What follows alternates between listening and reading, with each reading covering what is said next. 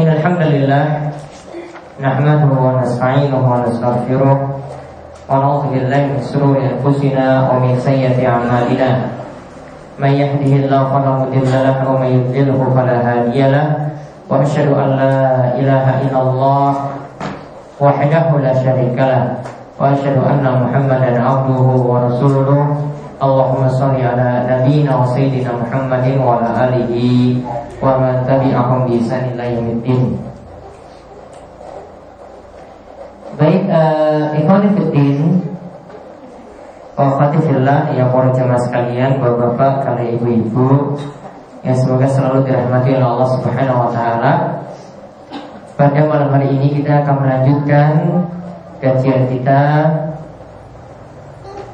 pada pertemuan ketiga dari tafsir ayat puasa. Ya, kita akan melanjutkan pembahasan surat Al-Baqarah dan yang disebut ayat puasa itu adalah surat Al-Baqarah ayat 183 sampai 187. Jadi silakan dibuka di dalam Al-Qur'an yang biasa kita pakai yaitu di Al-Qur'an yang ada terjemahannya halaman 28. Ampun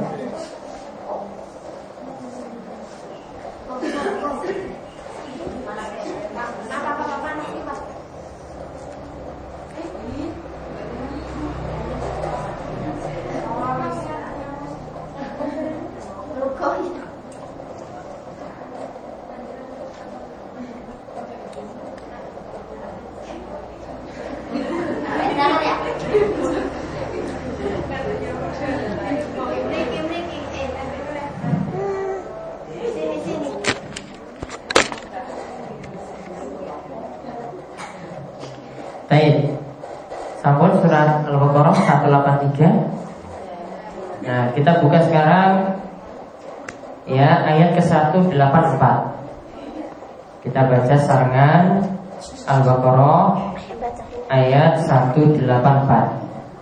Eh coba sarangan saya tahu satu ayat saja. A'udzu billahi minasy syaithanir rajim. Ayyaman.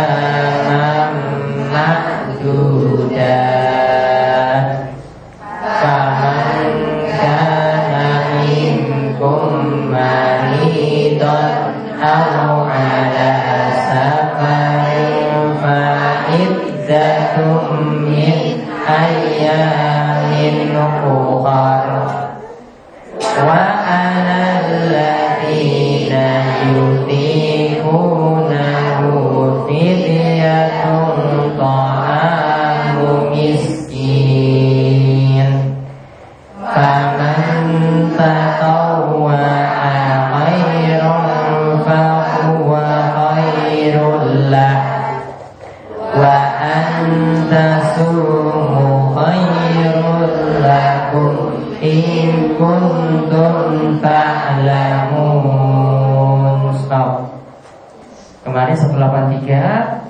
sudah bahas dalam dua pertemuan Sekarang 184 Coba dimuatkan saringan artinya 184 yaitu 123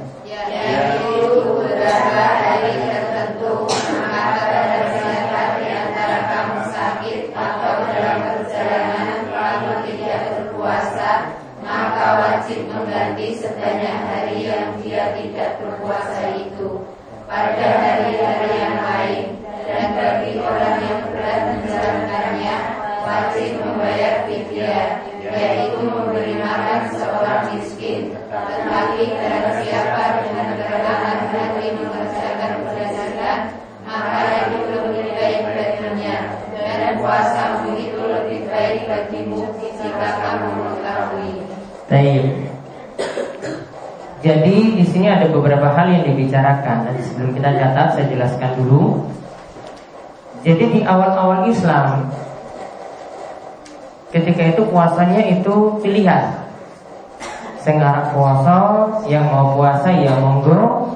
Kalau tidak puasa, bayar fidyah. Jadi tidak jadi perintah wajib. Ya, jadi tidak jadi perintah wajib. Maksudnya tidak wajib dari sisi tegas harus puasa.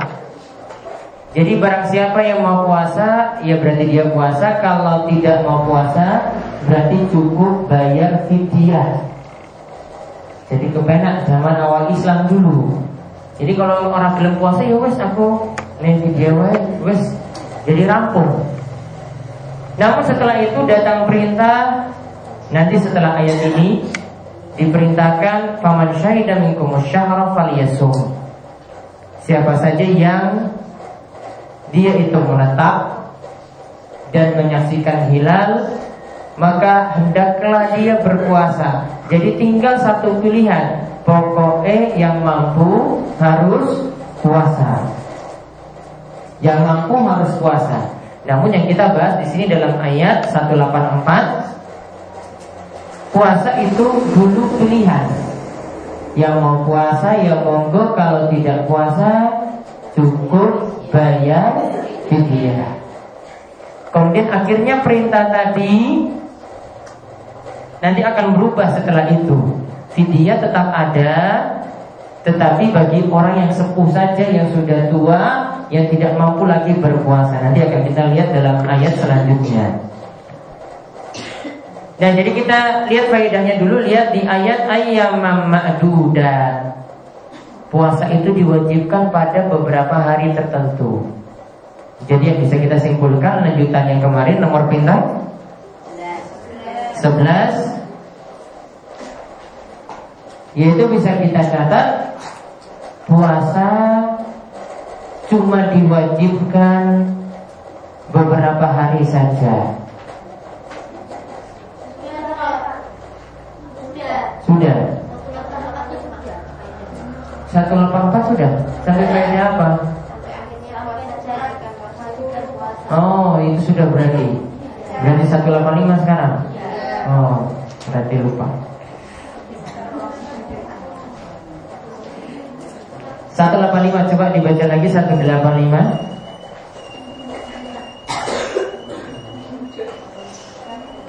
Ya sarangan Syahrul Ramadan 1 2 3 Syahrul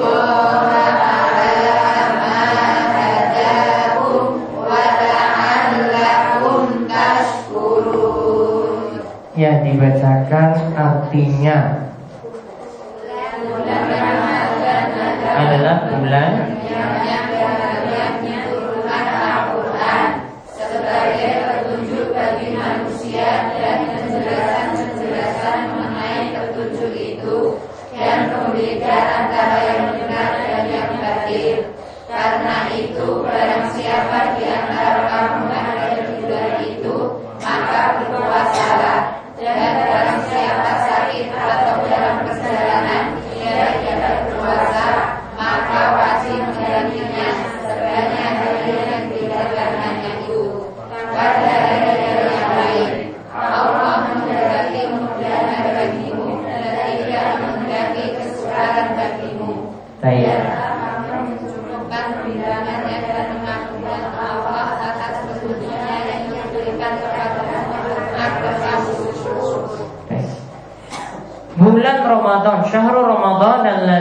unzila fihil Quran. Bulan Ramadan itu adalah bulan diturunkannya Al-Quran.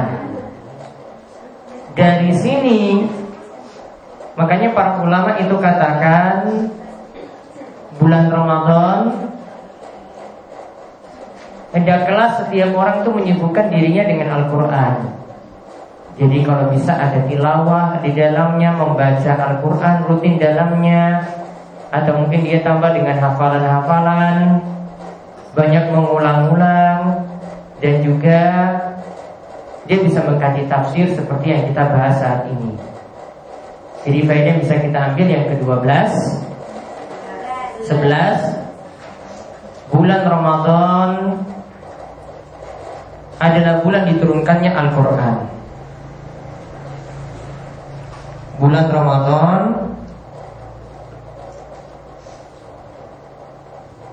Adalah bulan diturunkannya Al-Quran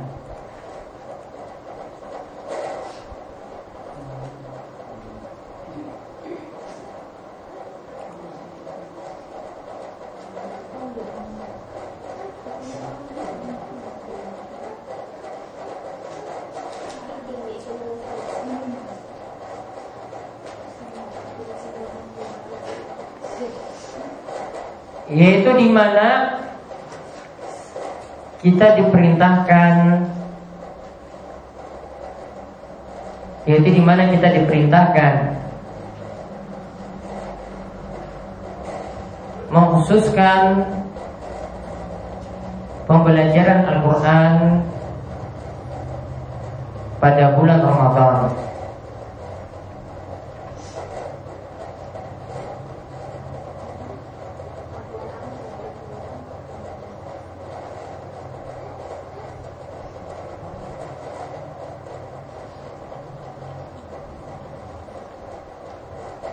Di mana dikhususkan pembelajaran Al-Quran pada bulan Ramadan. Coba perhatikan para ulama dulu juga demikian mereka bahkan meninggalkan majelis-majelisnya dan cuma sibuk untuk interaksi dengan Al-Quran. Sampai-sampai mereka sibuk menghatapkan Al-Quran ketika itu. Ya Imam Syafi'i sudah sering saya sekali sering, sering kali saya ceritakan Imam Syafi'i itu dalam satu bulan mengatakan Al-Quran sebanyak 60 kali. Imam Syafi'i itu dalam sebulan mengatakan Al-Quran sebanyak 60 kali. Berapa berarti berapa kali khatam?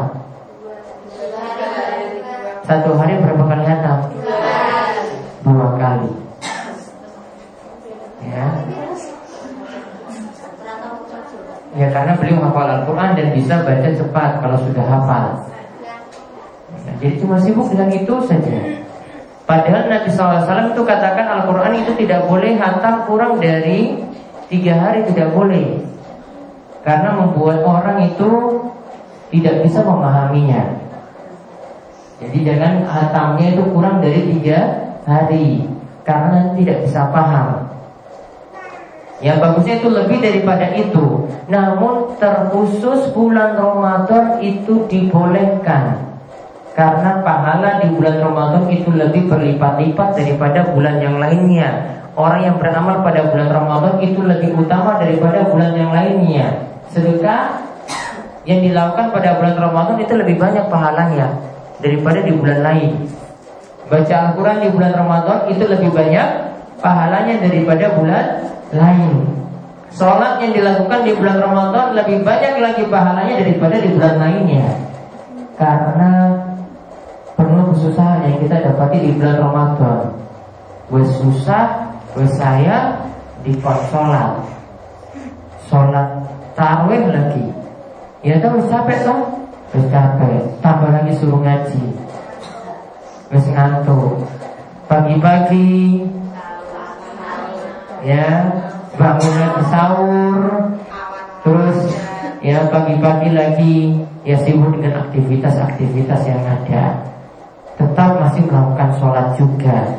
Tetap masih diperintahkan juga untuk hidupkan. Ibadah-ibadah juga di pagi hari padahal itu juga berat.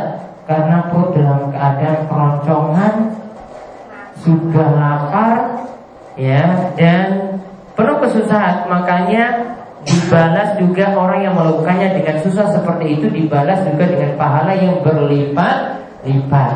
Oleh karena itu Nabi SAW di bulan Ramadan itu biasanya didatangi oleh Jibril alaihissalam untuk mengatakan Al-Quran. Jadi Jibril datang supaya Nabi SAW mengatakan Al-Quran Di bulan Ramadan itu biasanya satu kali hatam Namun menjelang beliau meninggal dunia Beliau dua kali hatam Yaitu mengatakan Al-Quran di hadapan Jibril alaihissalam Kemudian faedah bisa kita ambil lagi Dikatakan Unzila fi'il Quran Udan linnasi wa bayinatin minal huda wal furqan bahwasanya Al-Quran itu sebagai petunjuk bagi manusia, sebagai penjelas dari petunjuk dan jadi juga pembeda. Maka bisa kita simpulkan faedah yang ke 12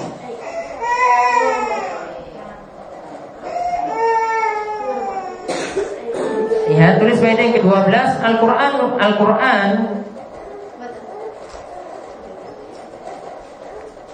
di dalamnya terdapat petunjuk untuk kemaslahatan untuk kemaslahatan dunia dan akhirat untuk kemaslahatan dunia dan akhirat untuk dunia kita misalnya kita diajarkan bagaimana cara beribadah pada Allah. Kita diajarkan mana saja yang halal, mana saja yang haram. Kita juga diajarkan mana yang hal-hal yang bisa membuat rumah tangga itu jadi tentram. Diajarkan ini yang membuat keluarga itu jadi sakinah, tenang, penuh kasih sayang dan rahmat dan juga dijelaskan tentang dalam Al-Quran juga sudah dijelaskan tentang masalah perceraian, tentang masalah talak. Dan kemudian juga diajarkan tentang yang akan membuat seorang itu mendapatkan masalah akhirat. Bagaimanakah jalan menuju surga? Bagaimanakah supaya selamat dari neraka? Bagaimanakah kejadian-kejadian pada hari akhir nanti? Bagaimanakah tentang siksa kubur? Itu ada ataukah tidak? Orang yang bahagia itu balasannya seperti apa Orang yang sengsara Orang yang berbuat maksiat Itu balasannya seperti apa Semua dijelaskan di dalam Al-Quran. Maka kalau ingin dapat petunjuk Ingin tahu jalan selamat Maka rajin-rajinlah kaji Al-Quran.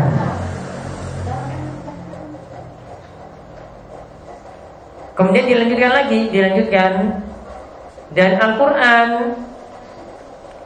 menjelaskan kebenaran. Dan Al-Quran itu menjelaskan kebenaran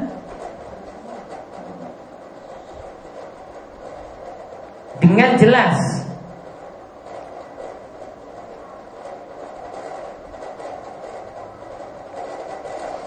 serta membedakan manakah yang benar dan manakah yang sesat.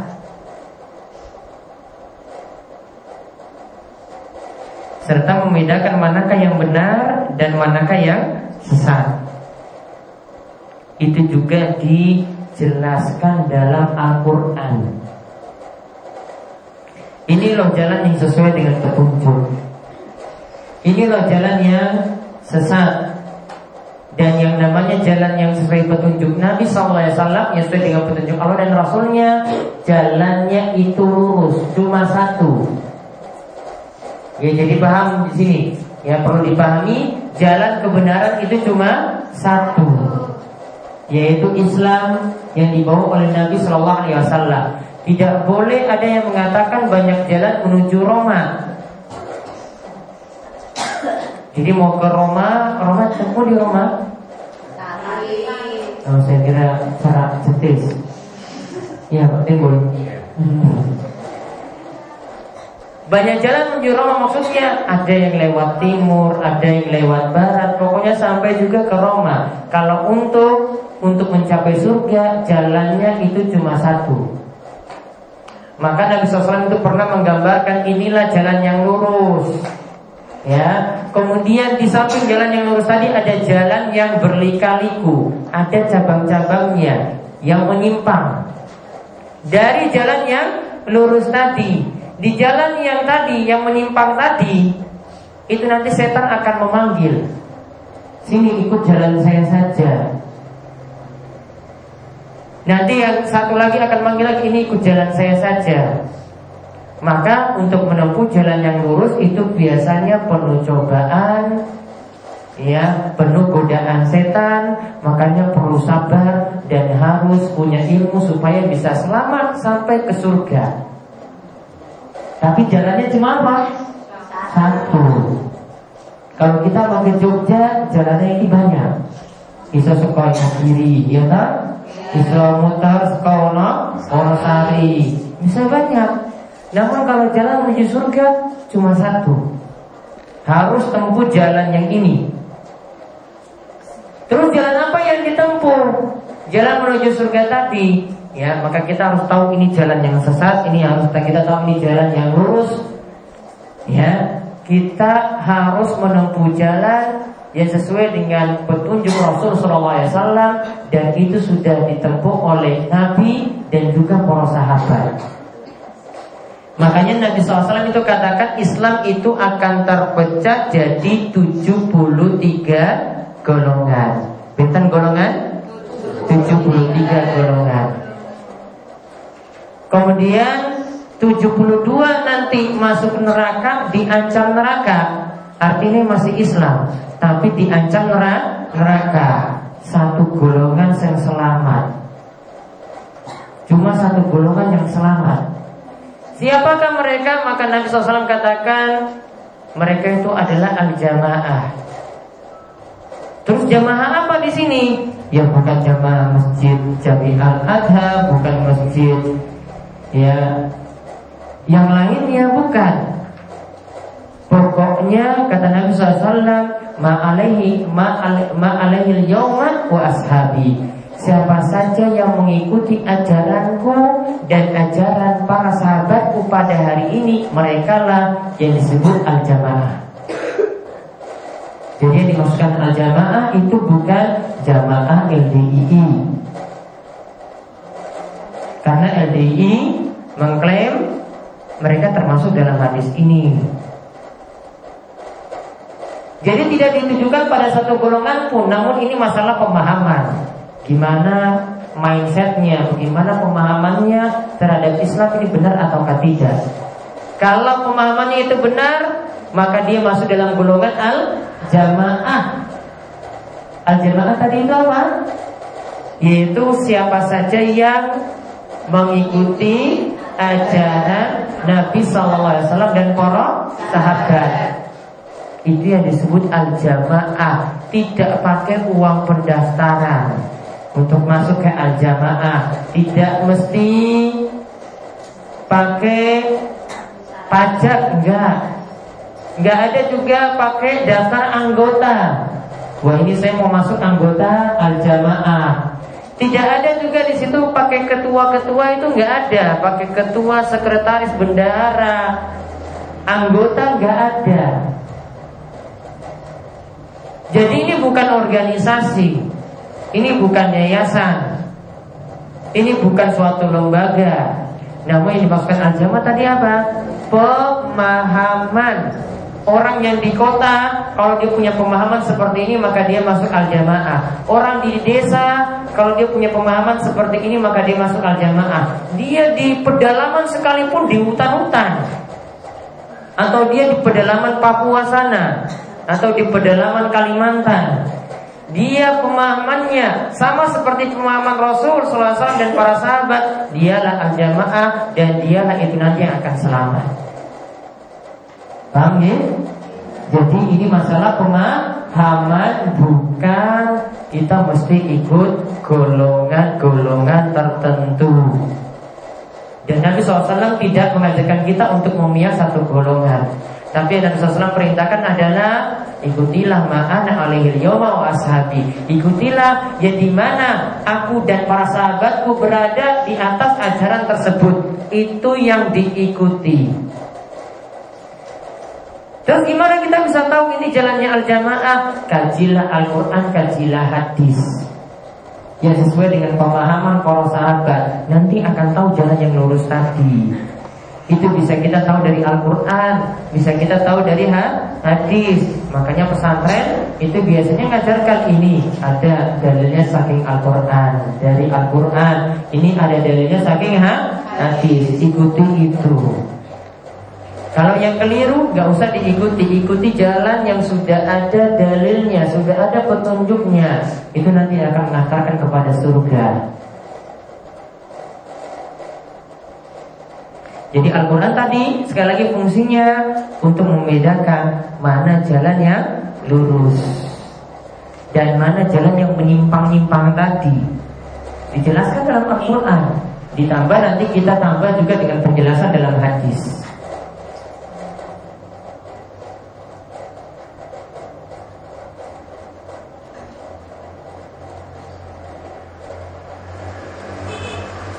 Kemudian faman syahida minkum syahra fal yasum. Jika ya di situ diartikan faman syahida minkum syahra yaitu barang siapa di antara kalian yang ada di bulan itu artinya dia mukim dan dia melihat hilal dia berada di bulan Ramadan maka berpuasalah. Maka di sini berarti perintah untuk berpuasa. Maka tulis faedah yang ke-13 Sebelumnya puasa dan fidyah jadi pilihan. Sebelumnya puasa dan fidyah jadi pilihan.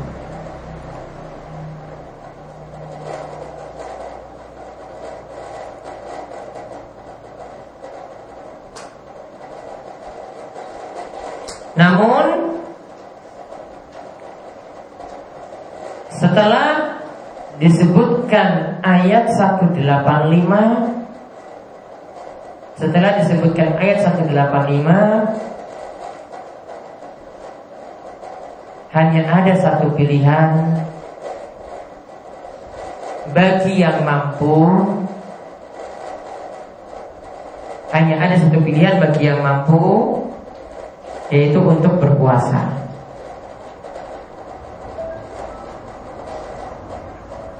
Hanya ada satu pilihan bagi yang mampu untuk berpuasa.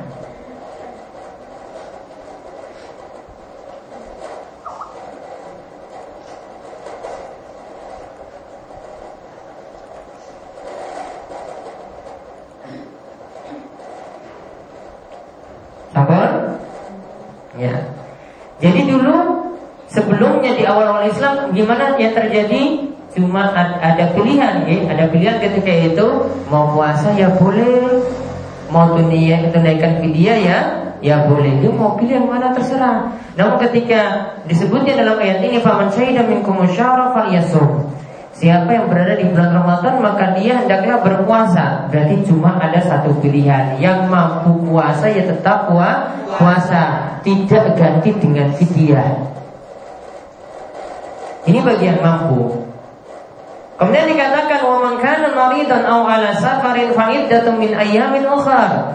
Siapa saja yang sakit atau dia dalam keadaan berpas bersafar, maka hendaklah dia ganti puasanya di hari yang lainnya.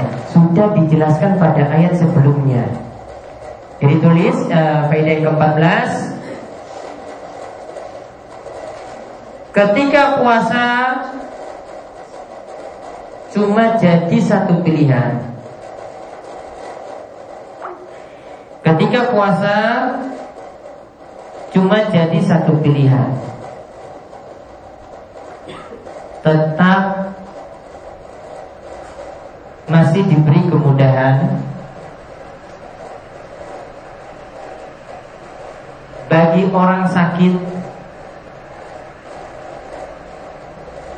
dan musafir dan musafir untuk mengganti puasa di hari lainnya.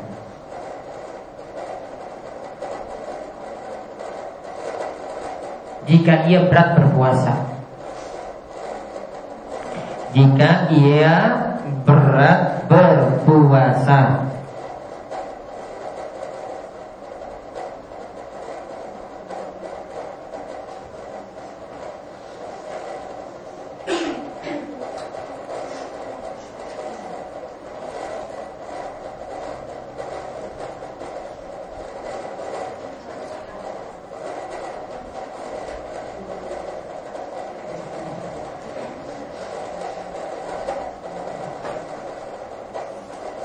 jadi ketika jadi satu pilihan, maka kalau orang yang juga masih diberi keringanan, dia boleh ganti di hari yang lain.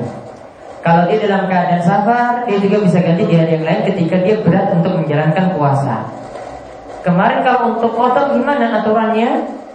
Apakah mesti berturut-turut? Tidak. Dan juga boleh dilakukan Ya misalnya Kalau kita berada di musim panas puasa sekarang musim panas misalnya ini kalau di Eropa ya kalau berada di musim panas itu kan siangnya panjang. Bisa sampai 20 jam. Ketika dia sakit saat itu tidak puasa dia boleh ganti di hari yang pendek siangnya. Yaitu di musim dingin. Musim dingin itu waktu malamnya lebih panjang. Jadi tidurnya lebih lama berarti. Ya tahu waktu malamnya lebih panjang. Taruhlah dia puasa cuma 10 jam jadi yang sebenarnya dia puasa 20 jam. Tadi dia bisa ganti ke hari yang waktu puasanya cuma pendek 10 jam. Itu boleh. Karena dikatakan faid dan min ayamin ukhra yang penting dia ganti puasanya tadi di hari yang lainnya. Tidak mesti berturut-turut. Harinya bebas. Tidak mesti lakukan langsung habis Ramadan langsung bayar kodok puasa nyaur tidak. Dia boleh tunda nanti setelah bulan Zulhijjah atau di bulan Muharram. Yang penting tidak sampai ke bulan Ramadan berikutnya. Kalau sampai gimana? Urung lunas. Kalau dilakukan dengan sengaja maka nanti kena dosa. Harus bertobat. Ya karena tidak boleh ditunda-tunda untuk kodok untuk nyaur tadi sampai Ramadan berikutnya Lalu dikatakan dalam ayat ini, yuridullahu bikumul yusra wa la yuridu bikumul as. Yaitu Allah itu menginginkan pada kalian itu kemudahan dan tidak ingin memberikan kepada kalian kesulitan. Maka faedah yang bisa kita ambil yang faedah ke-15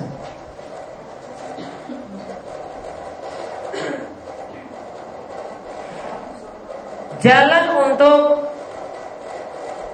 menggapai ridho Allah.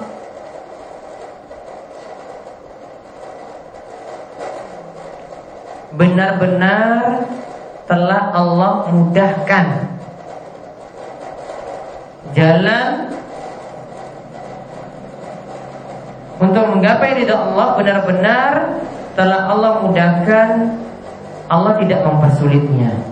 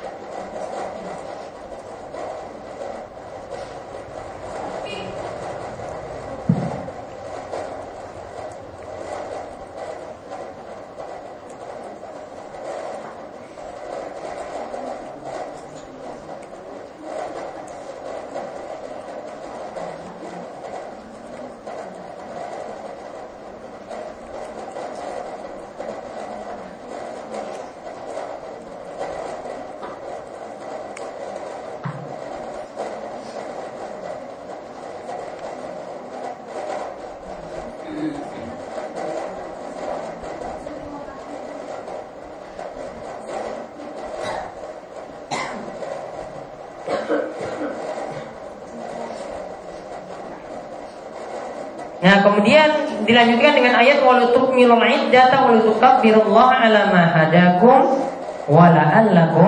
tasburun.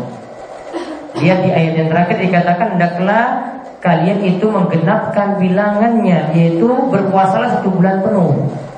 Kemudian setelah itu bertakbirlah ala mahadakum atas petunjuk yang telah diberikan kepada kalian agar kalian itu menjadi orang-orang yang bersyukur.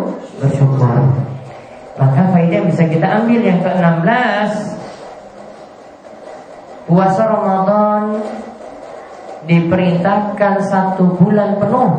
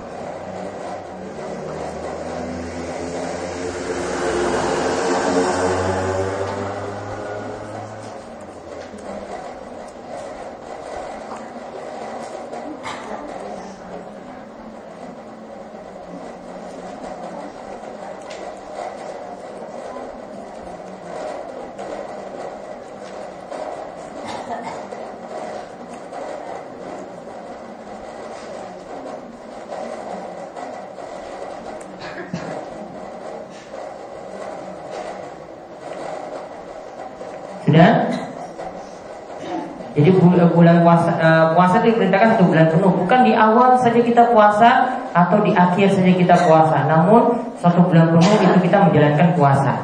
Kemudian faedah yang terakhir dan nanti ayat berikutnya akan kita bahas pada pertemuan berikutnya. Yaitu diperintahkan di sini walitukabbirullah ala ma hadakum wa la'allakum tashkurun. Jika sudah berpuasa satu bulan jika sudah berpuasa satu bulan penuh.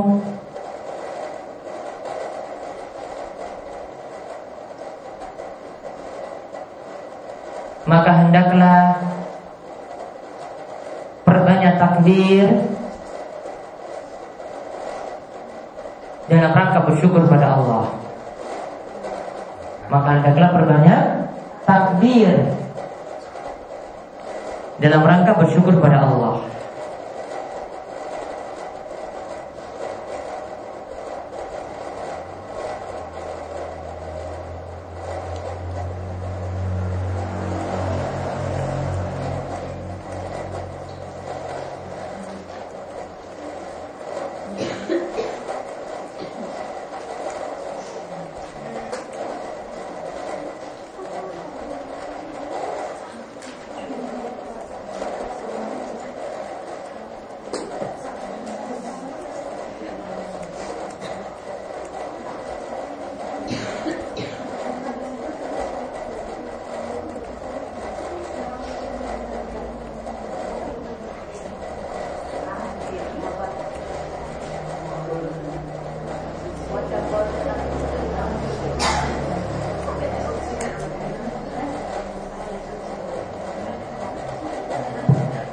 Nah, ini kemauan yang kita bahas. Ada pertanyaan?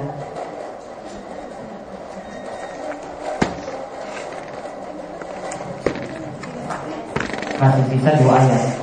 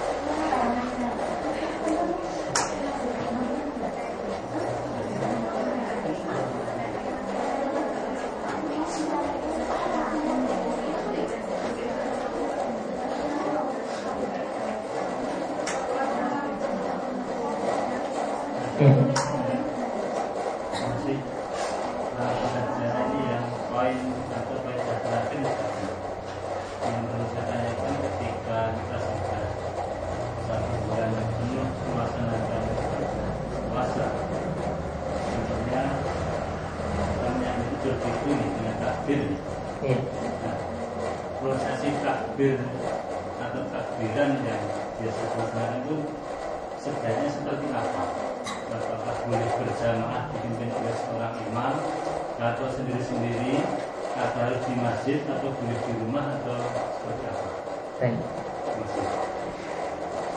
Walitukmilul iddata walitukabbirullaha ala ma hadakum wa tashkurun.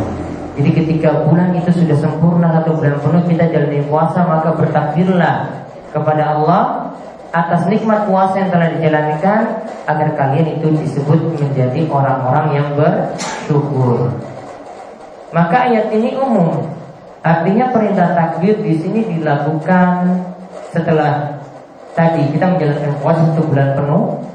Dan ini para ulama ada katakan boleh di malam hari Idul Fitri ya dan ada yang katakan cuma di pagi hari saja artinya ada pendapat yang katakan di malam hari Kemudian untuk bertakbirnya di sini bebas.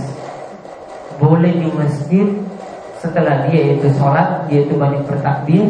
Boleh itu di rumah, boleh dia di jalan-jalan dia itu bertakbir atau di pasar dia itu bertakbir, di mana pun dia bertakbir. Dan lebih-lebih lagi yang diperintahkan di sini adalah ketika mau berangkat dari rumah menuju lapangan untuk melaksanakan sholat id. Itu yang dilakukan oleh Nabi SAW dan paling bagus itu cukup sendiri-sendiri saja dan itu bisa ada yang lain apakah takbirnya apakah takbirnya harus semalam penuh? Tidak. Takbir itu tidak harus semalam penuh. Adapun hadis yang mengatakan ya, hidupkanlah malam uh, Idul Fitri ya hidupkan malam Idul Fitri maksudnya dengan ibadah-ibadah termasuk juga dengan banyak bertakbir hadisnya itu doanya artinya tidak perlu sampai semalam penuh cuma beberapa waktu saja di malam hari itu sudah dikatakan bertakbir. Ada lagi? Bulupi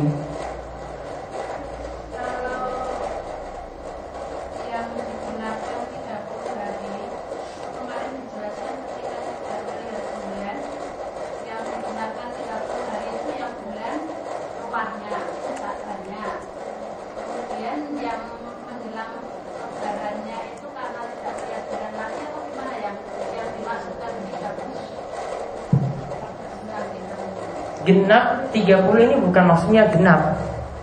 Maksudnya sempurnakan.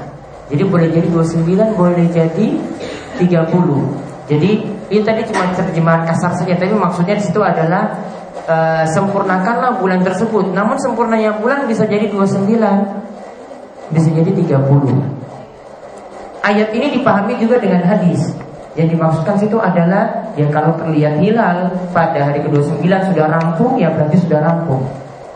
Ya, kalau belum rampung mesti digenap menjadi 30 ya, nanti jadi 3 30. Seperti itu. Awal puasa juga demikian. Belum tentu. Tetap lihat hilal dulu kalau hilal tidak terlihat baru genapkan jadi 30. Tidak mesti dengan cara menggenapkan. Ya. Jadi ayat tadi itu walituk milul iddah itu bukan maksudnya harus genapkan terus bukan. Namun maksudnya sempurnakan puasanya tadi. Sampai satu bulan penuh. Satu bulan itu bisa jadi 29 atau bisa jadi 3 30. Ada lagi yang lainnya? Iya, terus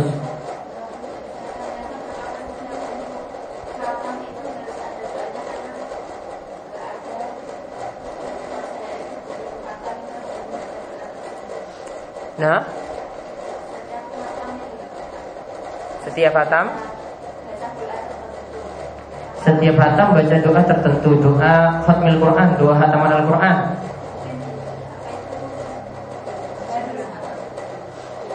Apakah harus baca doa hatam Al-Quran setelah menghatamkan Al-Quran? Ya. Adapun doa hatam Al-Quran yang ada di belakang-belakang Al-Quran Allah alam ya. Doa tersebut berasal dari hadis yang baik Artinya hadisnya bermasalah. Yang prakteknya yang para sahabat lakukan Mereka kalau sudah hatam Al-Quran Cuma kumpulkan keluarganya Kemudian mereka itu berdoa kebaikan saja Sudah cukup. Artinya doanya itu bebas Tidak mesti dengan doa yang ada di musab di bagian belakang. Jadi doanya itu bebas. Ada lagi yang lain? Pak Timbul Yang lainnya? Sampun G Ya ini kemudian kita bahas. Mudah-mudahan bermanfaat. Mudah-mudahan Allah Subhanahu Wa Taala memberikan kita taufik Untuk terus mengkaji Al-Quran. Dan insya Allah yang kajian tafsir ini akan Dilanjutkan lagi hari Kamis. Dan hari Rabu besok tetap ada seperti biasa. Ya demikian. Kita tutup kalian doa kepada majelis. Subhanakallahumma bihamdika. Asyhadu an la ilaha illa anta. Astaghfiruka wa atubu ilaik. Assalamualaikum warahmatullahi wabarakatuh.